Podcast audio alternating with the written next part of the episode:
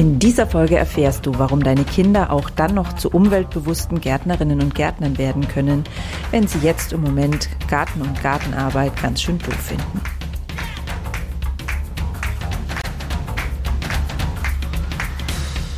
Grüner geht immer.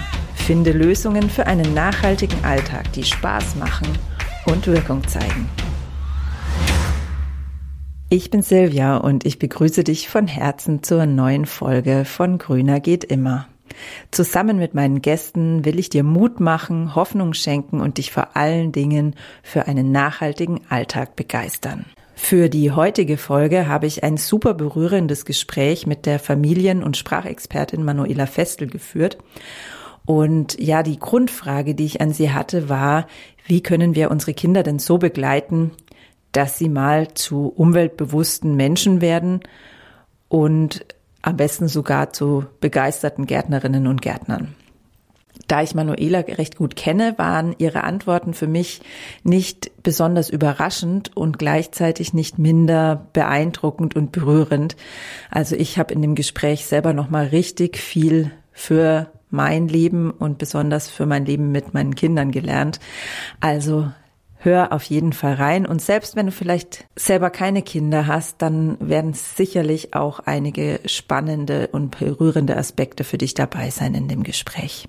Bevor es losgeht, noch ein kleiner Hinweis zum Ton. Ich habe das irgendwie noch nicht so ganz im Griff, mit den verschiedenen Mikros und den verschiedenen Tonspuren.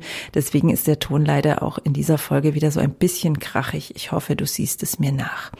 Und jetzt wünsche ich dir ganz viel Spaß beim Lauschen. Herzlich willkommen, liebe Manuela im Grüner geht immer Podcast. Ich freue mich riesig, dass du mir heute deine Zeit schenkst, mit mir über ein super wichtiges Thema zu sprechen. Dankeschön, danke liebe Silvia für die Einladung. Ich freue mich auch, bin schon sehr gespannt. Ja. Ähm, bevor wir ins Thema einsteigen und sogar noch bevor ich ein paar, paar, Worte dazu sage, wer Manuela Festel eigentlich ist und warum sie mhm. heute hier ist und sie natürlich auch noch was dazu sagen wird, was ihr wichtig ist, was wir von ihr wissen sollen, gibt's wie immer die Grüner geht immer Einstiegsfrage. Manuela, hast du eine Lieblingspflanze? Wenn ja, welche? Und warum ist sie deine Lieblingspflanze und vor allen Dingen, warum hat diese Pflanze deiner Ansicht nach das Potenzial, die Welt ein bisschen besser zu machen? das ist eine sehr coole Einstiegsfrage, ganz unvorbereitet. Okay, lass mich mal überlegen, was ist meine Lieblingspflanze? Also, ich glaube, wenn ich jetzt so spontan so bei mir umgucke und mich an die Pflanzen, die bei mir im Zuhause so stehen, erinnere, habe ich persönlich die intensivste Verbindung zum Geldbaum, also zum Hahnenfuß, glaube ich, heißt er auch. Also wir sagen immer Geldbaum. Und der Geldbaum, der hat für mich unglaublich viel an Beständigkeit und an Stehaufmännchen für mich, in, also ganz, ganz persönlich so. Und da gibt es einfach eine schöne Geschichte dazu, die ich da erlebt habe. Nämlich habe ich einen Ableger von diesem Geldbaum von meinem Opa bekommen und das ist bestimmt schon 25 Jahre her. Und der ist mit umgezogen mit dem Studium, Schule und alles, was ich da so hatte, ist immer dieser Ableger mit umgezogen. Der war irgendwie so verbunden mit meinen Großeltern, war ich mit dem Baum mit meinen Großeltern verbunden. Und irgendwann ist der so gewuchert und ich habe den nie irgendwie abgeschnitten oder beschnitten. Und dann irgendwann hatte ich irgendwie so einen Anfall, sage ich mal, und habe mir gedacht, Mensch, ich muss den jetzt mal ein bisschen beschneiden. Der wuchert so und habe an dem rum, ich war wie in Trance, glaube ich, habe es an dem rumgeschnippelt, rumgeschnippelt und rumgeschnippelt. Und dann hat, hatte ich den so ein bisschen geschüttelt und dann war plötzlich nichts mehr von dem da also ich habe den quasi abgeschnippelt. es waren irgendwie nur so ein paar, paar Triebe waren noch da und ansonsten hat er ganz fürchterlich und ganz schrecklich ausgeschaut. Ich bin in dem Moment wirklich so in Tränen ausgebrochen. Ich habe mir gedacht, mein Gott, was habe ich denn jetzt gemacht? Das ist ja schrecklich. Wie schaut denn der jetzt aus? Und jetzt ist er kaputt. Und diese Verbindung, die ich hatte, der hat so viele Umzüge überlebt letztendlich. Und ich war, das war der Ableger von meinem Opa, der dann gestorben ist. Also ich hatte da so ein ganz, ja, eine ganz starke Verbindung über den Baum, über die Pflanze und habe sie aber dann nicht weggeschmissen. Ich habe sie dann einfach stehen lassen und habe mir immer gewünscht, dass der wieder treibt, dass es wieder gut wird, das, was ich da quasi abgeschnitten habe. Und inzwischen, Jahre, Jahre später, bestimmt jetzt 10 oder 15 Jahre später, ist es ein Riese geworden. Es ist so ein riesen, riesen Baum unglaublich schwer. Wir können den nicht mehr von A nach B tragen. Wir müssen den wirklich immer irgendwie rumschieben. Umtopfen ist ein Wahnsinn, auch weil der Topf so schwer ist. Er ist bestimmt 1,20 Meter hoch und so ein richtiger fetter Buschen geworden. Und immer wenn ich den sehe, muss ich an diese Geschichte, die ich da erlebt habe, denken, an diese Beständigkeit letztendlich, dass alles wieder kommt. Also selbst wenn ich radikal einen super Schnitt mache und mir denke, oh Gott, er kam wieder und er kam noch viel größer und noch viel buschiger. Und das sind so eine, ja, sind so Eigenschaften, die ich mit der Natur in dem Fall auch verbinde, dass es einfach immer wieder kommt, dass ich immer wieder darauf vertrauen kann, dass es weiter wächst und dass es noch größer und buschiger wird, auch wenn ich mal vielleicht einen Radikalschnitt gemacht habe. Ja. Und ja, was ich damit so für die Zukunft letztendlich Emotionen und Vertrauen, also wirklich das Vertrauen in die Natur, dass es wieder wird. Mhm. Dass alles zu seinem Besten kommt. Und das sehe ich in diesem Bäumchen tatsächlich, wenn ich immer hinschaue. Eine wunderbare Antwort. Ja, merkt, das ist spontan. keine ja, das ist auch keine oh. Antwort von ja. einer ähm, in erster Linie Naturschützerin oder Gärtnerin ist, weil die Antworten, stimmt, die ich bisher ja. bekommen habe, die haben sich natürlich sehr viel darauf bezogen, ähm, was die Pflanze an sich ähm, für einen Wert in der Natur hat. Und mhm. mir gefällt deine Antwort besonders gut, weil das ist ja ähm, ein Aspekt, den brauchen wir fast noch dringender, dass wir einfach diese, dieses Vertrauen in die Zukunft haben, um wiederum die Kraft zu haben, auch ähm, ja, auf eine positive Art und Weise gestalterisch für die Zukunft tätig zu sein. Freut mich. Total schön, ja. Ja, ja cool. ja, ähm, wenn es für dich passt, Manuela, würde ich jetzt erstmal ein paar Sätze zu dir sagen und du ergänzt Klar. dann einfach das, was, was fehlt. Gerne. Ja, also Manuela ist auch insofern eine Besonderheit heute in dem Podcast, da ich sie schon einige Jahre jetzt recht gut kenne. Also wir sind hauptsächlich online verbunden, haben uns allerdings auch tatsächlich schon ein paar Mal live getroffen, weil wir gar nicht so weit auseinander wohnen. Und Manuela ähm, ist eine Kollegin in dem, was ich vorher getan habe, bevor ich den Grüner geht immer Podcast gegründet habe. Sie begleitet nämlich Familien beziehungsweise insbesondere Mütter dabei, ihre Kinder zu begleiten. Sie ist außerdem, oder ich möchte nicht sagen außerdem, sondern in, in der Basis Linguistin, also eine absolute Expertin für das Thema Sprache und wie die vor allen Dingen auch in unserem Alltag wirkt, wie wir sprechen, ja. ähm, was das mit unseren Mitmenschen macht, was das mit uns selber macht ähm, woher das kommt, wie wir sprechen, ähm, all diese Dinge.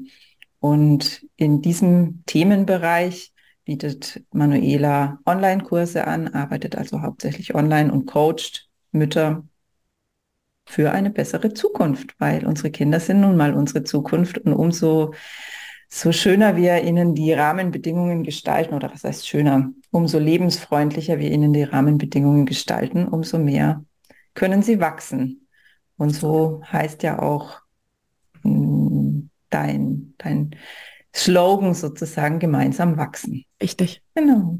Danke, Silvia. Ich habe da gar nichts zu ergänzen. Das ist so schön gesagt. Das äh, schaue ich mir in der Aufzeichnung nochmal an und merke es mir für die nächsten Vorstellungen. ja, genau. Wunderbar. Super, danke. Genau, und jetzt fragt ihr euch wahrscheinlich, warum habe ich denn jetzt Manuela in einen ähm, Garten-Naturschutz-Podcast eingeladen. Ähm, ich finde das total naheliegend, weil unsere Kinder sind ja diejenigen, die unser Werk weiterführen. Also die mhm. erstens mal mit dem klarkommen müssen, was wir ihnen hinterlassen. Und zum anderen, die ja auch noch da sein werden, wenn wir eben nicht mehr bewusst gestalten. Also das bezieht sich sowohl auf den Garten als auch auf die Natur, auf die Umwelt an sich. Und deswegen ähm, gehört definitiv in einen Podcast zum Thema, ja, wie gestalte ich mein Leben, so dass unsere Welt eine bessere Welt wird, gehört für mich definitiv das Thema Kinder rein. Und deswegen steige ich auch direkt mit der alles entscheidenden Frage ein. Manuela, was können wir denn tun, um unsere Kinder zu guten Gärtnern und zu guten Naturschützern zu machen. Okay. Ähm, ich würde jetzt direkt eine, intuitiv eine Gegenfrage stellen. Was sind gute Gärtner und gute Naturschützer? Ich weiß aber, was du meinst, Silvia. Und was können wir machen? Ich, es ist wie bei allen Themen, die die Eltern-Kind-Beziehung letztendlich betreffen, immer so, dass wir es vorleben müssen. Also die Art und Weise, wie Kinder lernen oder wie, wie, wie wir Erwachsene natürlich auch lernen, aber gerade bei den Kindern ist ein Aspekt und ein wichtiger Aspekt, das vorzuleben und sich dabei zu entdecken, was es mit einem auch macht.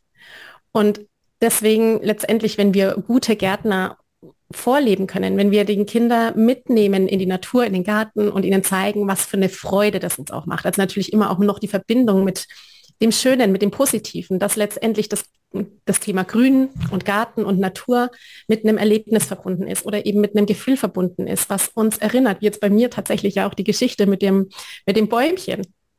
Und wenn wir das so verknüpft haben, dann wollen die Kinder automatisch das auch entdecken, was bei der Natur bei den Kindern ja sowieso der Fall ist. Also die Kinder wollen eh in die Natur raus und die Natur entdecken. Ist ein ganz wichtiger Entwicklungsraum, die Natur. Und was das Thema Naturschutz angeht, ist genau das Gleiche. Und das ist auch tatsächlich was, was ich beobachte bei meinen Kindern und letztendlich auch bei ganz vielen Familien. Die Kinder sind so viel wachsamer für die Natur. Die stellen so irre Fragen. Und wenn ich jetzt da so denke, meine Tochter gestern, die hat gesagt, Mama, die Menschen, die machen ständig nur Müll.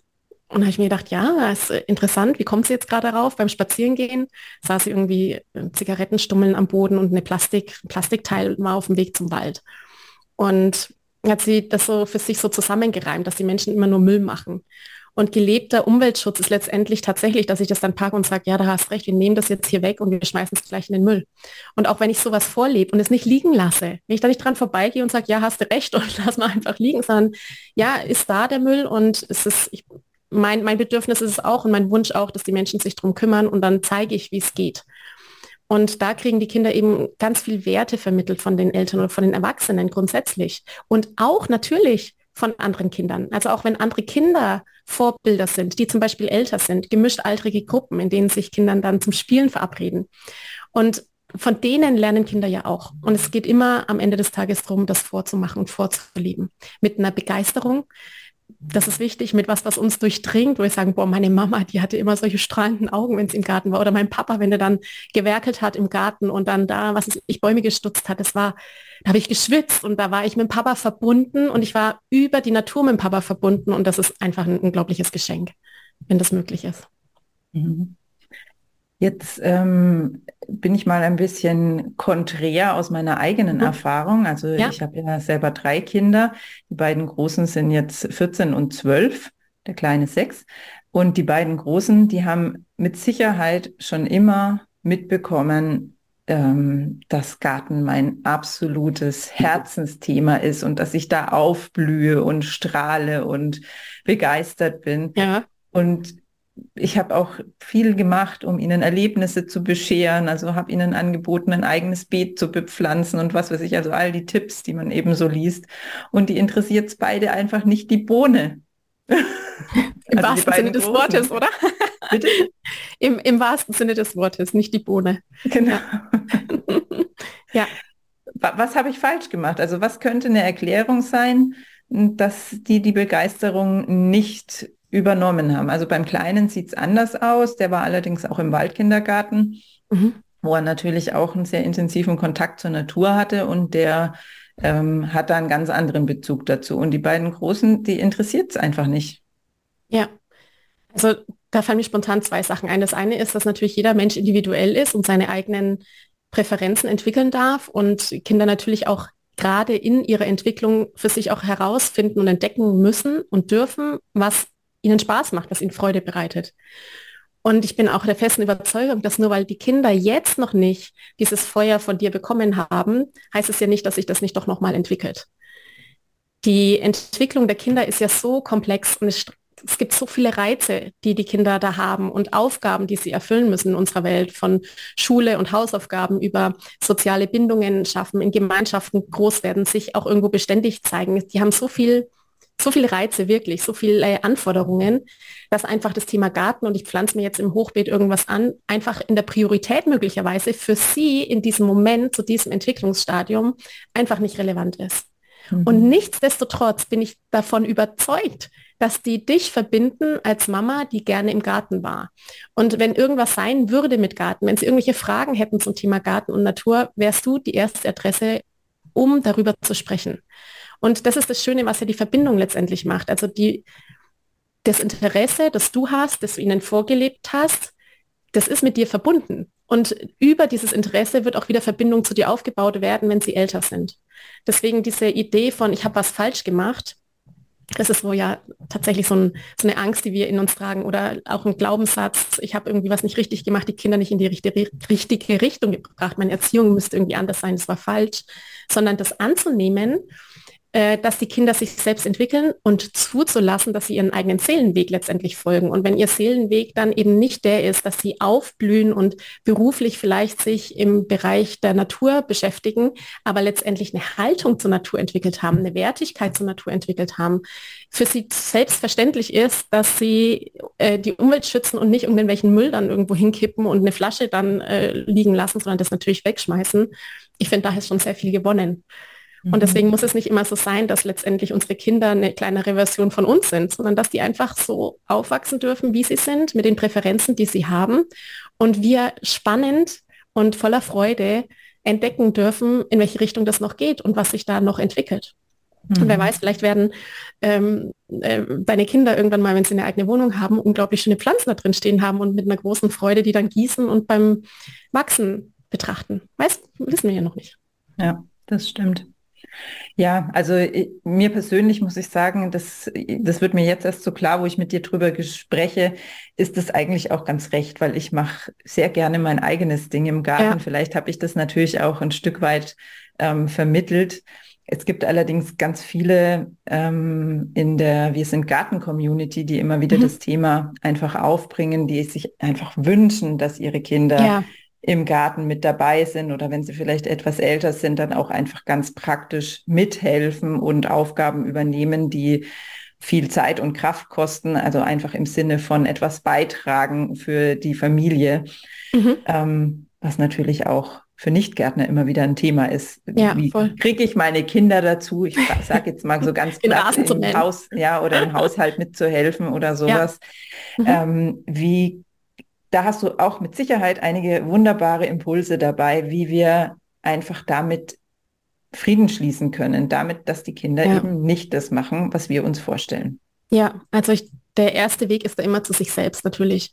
Also die eigene Motivation herauszufinden, warum mir das so wichtig ist. Warum will ich, dass die Kinder da mithelfen? Ob das jetzt Haushalt ist oder ob das der Garten ist. Immer wieder zurückzukommen drauf, warum möchte ich ihnen etwas als Verpflichtung geben, da mitzumachen. Und wenn die Antwort ist immer die gleiche, die Mamas und die Papas, die sehnen sich nach Unterstützung, die fühlen sich alleingelassen mit den vielen Aufgaben, sie finden, dass die Kinder mehr Verantwortung übernehmen können. Und es ist je nach Alter natürlich möglich, kommunikativ dann natürlich und besonders, wenn ich mein Kind darüber informiere. Also wenn ich meinem Kind dann sage, warum ich das möchte, was mir da wichtig ist daran und dann eben die Chance eröffne, mein Kind aussuchen zu lassen, zu sagen, pass auf, es gibt jetzt gerade in der Pubertät, wenn die halt so älter sind und das können, ein Dreijähriger kann es noch nicht, Rasenmähen, aber letztendlich zu sagen, deinem Alter angemessen, wir haben die und die Aufgaben, die es gibt bei uns zu Hause. Was davon magst du denn übernehmen? Was würde dir davon am meisten Spaß machen? Such's dir aus. Und das gibt eben auch dem Kind wieder die Möglichkeit zu entscheiden, in der Selbstbestimmung zu bleiben, sich nicht ausgeliefert zu fühlen einem Erwachsenen gegenüber, der dann der autoritär sagt, du machst jetzt das und jetzt leerst den Müll aus, die, die Aufgaben, die Kinder vielleicht auch nicht so gerne machen. Und da eben im Miteinander zu schauen, pass auf, das mache ich und du suchst dir das aus, was du willst. Und dann ist es natürlich, und das ist das Wichtigste, weil da kommen meine Mamas dann auch wieder und sagen, jetzt hat es nicht geklappt und ich muss irgendwie, hm, hm, hm. ja genau, also das ist dann der Erinnerungsprozess, das ist das, dass ich mein Kind letztendlich in die Eigenverantwortung bringe und sage, hey, deine Aufgabe war dies und jenes. Ähm, das, und da vor allem auch Geduld mitbringen mit mir, als Mama und als Papa und auch mit dem Kind, was Neues anzunehmen, was Neues zu üben, was Neues sich daran zu erinnern und in diesem Prozess des Verantwortungsübernehmen eben auch die Freiheit las, Fehler zu machen oder zu scheitern. Und eben nicht äh, wie beim Arbeitnehmer, so, das ist jetzt die Aufgabe und morgen hake ich es ab. So funktioniert einfach Beziehung nicht. Mhm. Ja, und letztendlich ist das für Garten genau das Gleiche wie für Auto und alle Themen, die da kommen. Die Kinder, die wachsen eben in die Verantwortung hinein. Wir Eltern wachsen in das Miteinander hinein. Wir haben es ja auch vorher nie geübt und gemacht und wir dürfen da auch lernen dabei in diesem Prozess und letztendlich gemeinsam wachsen. Das ist mhm. deswegen ist, passt das so gut, weil wir als Eltern eben auch Schritte gehen in diesem Prozess miteinander zu lernen. Ja. Also ein ganz wichtiges Wort, das du da gerade noch gesagt hast, ist mit Sicherheit eben diese Verantwortung, ja. weil ähm, also ich erlebe es bei meinen Kindern immer wieder, wenn es mir wirklich gelingt, für etwas die Verantwortung abzugeben, dann nehmen sie die auch an. Nur ich ertappe mich immer wieder dabei, dass ich zwar Aufgaben verteile, aber die Kontrolle und die Verantwortung trotzdem selber haben will. Ja. Und gerade im Garten ja. geht's mir da, also mir persönlich besonders so, weil mir ist, mir ist ehrlich gesagt egal, wie der Boden gewischt ist oder wie gesaugt ist. Nur im Garten habe ich ganz klare Vorstellungen, mhm. ähm, wie die Sachen zu sein haben und was Pflanzen brauchen und wie wir mit Pflanzen umgehen und solche Sachen. Und da fällt es mir einfach schwer, die Verantwortung abzugeben. Ja. Und deswegen will ich, wenn ich ehr ehrlich in mich reinlausche, will ich gar nicht, dass mir jemand, hm, keine Ahnung, das Unkrautjäten zum Beispiel abnimmt, weil ich zum Beispiel überhaupt nicht der Ansicht bin, dass es Unkraut gibt, sondern ich, ich mhm, genau. mir halt jedes einzelne Pflänzchen an und entscheide. Ist das nicht auch Beikraut da... eigentlich? ja, genau, Beikraut, Beikraut ist auch so ein, ja. so ein Begriff, den ja. dann, der dann oft verwendet wird. Also für mich ist einfach jedes mhm. eine Pflanze. Ja. Und ich ähm, entscheide, wie ich wie ich jetzt da vorgehe, damit dann ein harmonisches Ganzes entsteht. Und da ich diese Vorstellung habe, würde ich immer nur Aufgaben übertragen. Ich würde ganz genau sagen, du musst jetzt dies und dies und dieses machen, um mir das abzunehmen. Und das ist nicht Verantwortung übertragen. Das ist voll cool, Silvia, dass du das ja. so offen und ehrlich sagen kannst, als auch für deine Zuhörerinnen. Diese unglaubliche Klarheit über das eigene Ich zu haben und über die eigenen Vorstellungen, die du hast, weil ich bin mir sicher und ich bin davon überzeugt, dass viele das genauso empfinden wie du, dass das einfach so ein Schatz ist, diese, dieser eigene Bereich, dass da, da, plötzlich so eine Diskrepanz entsteht zwischen, ich möchte eigentlich, dass du teilnimmst und ich möchte, dass du auch diese Begeisterung empfindest wie ich. Und mhm. auf der mhm. anderen Seite, ich kann es dir aber gar nicht abgeben. Ich kann es dir, ich traue es dir eigentlich vielleicht gar nicht zu oder ich will es eigentlich gar nicht, weil es soll ja. meins sein. Und dieser, diese Doppelbotschaft, die da letztendlich ans Kind herankommt, ist ja völlig verwirrend letztendlich. Die sagen dann, boah, einerseits will die Mama, aber andererseits sehe ich sie und beobachte sie. Und so richtig happy ist sie nicht, wenn ich das mache. Also lasse ich lieber die Finger davon. Ja. Und das ist überhaupt nicht zu werten. Das ist völlig okay. Und es ist so dienlich, diese Klarheit zu haben. Zu wissen, eigentlich wünsche ich es mir, aber auf der anderen Seite kann ich es nicht abgeben. Und da dann, wenn jetzt das Kind doch Interesse hätte, wäre ja eine Möglichkeit zu sagen, du kriegst einen Teil im Garten, das ist nur deiner. Und der mhm. andere Teil ist nur meiner. Und in meinem, kein Finger wird gerührt in meinem Garten. Und in deinem Garten kannst du machen, was du möchtest. Mhm. Und dann den Kindern zum Beispiel so Mut zu machen, selbst was zu tun. Oder aber sie beobachten dich einfach weiter und es ist gut. Es ist dann ja. einfach gut. Ja.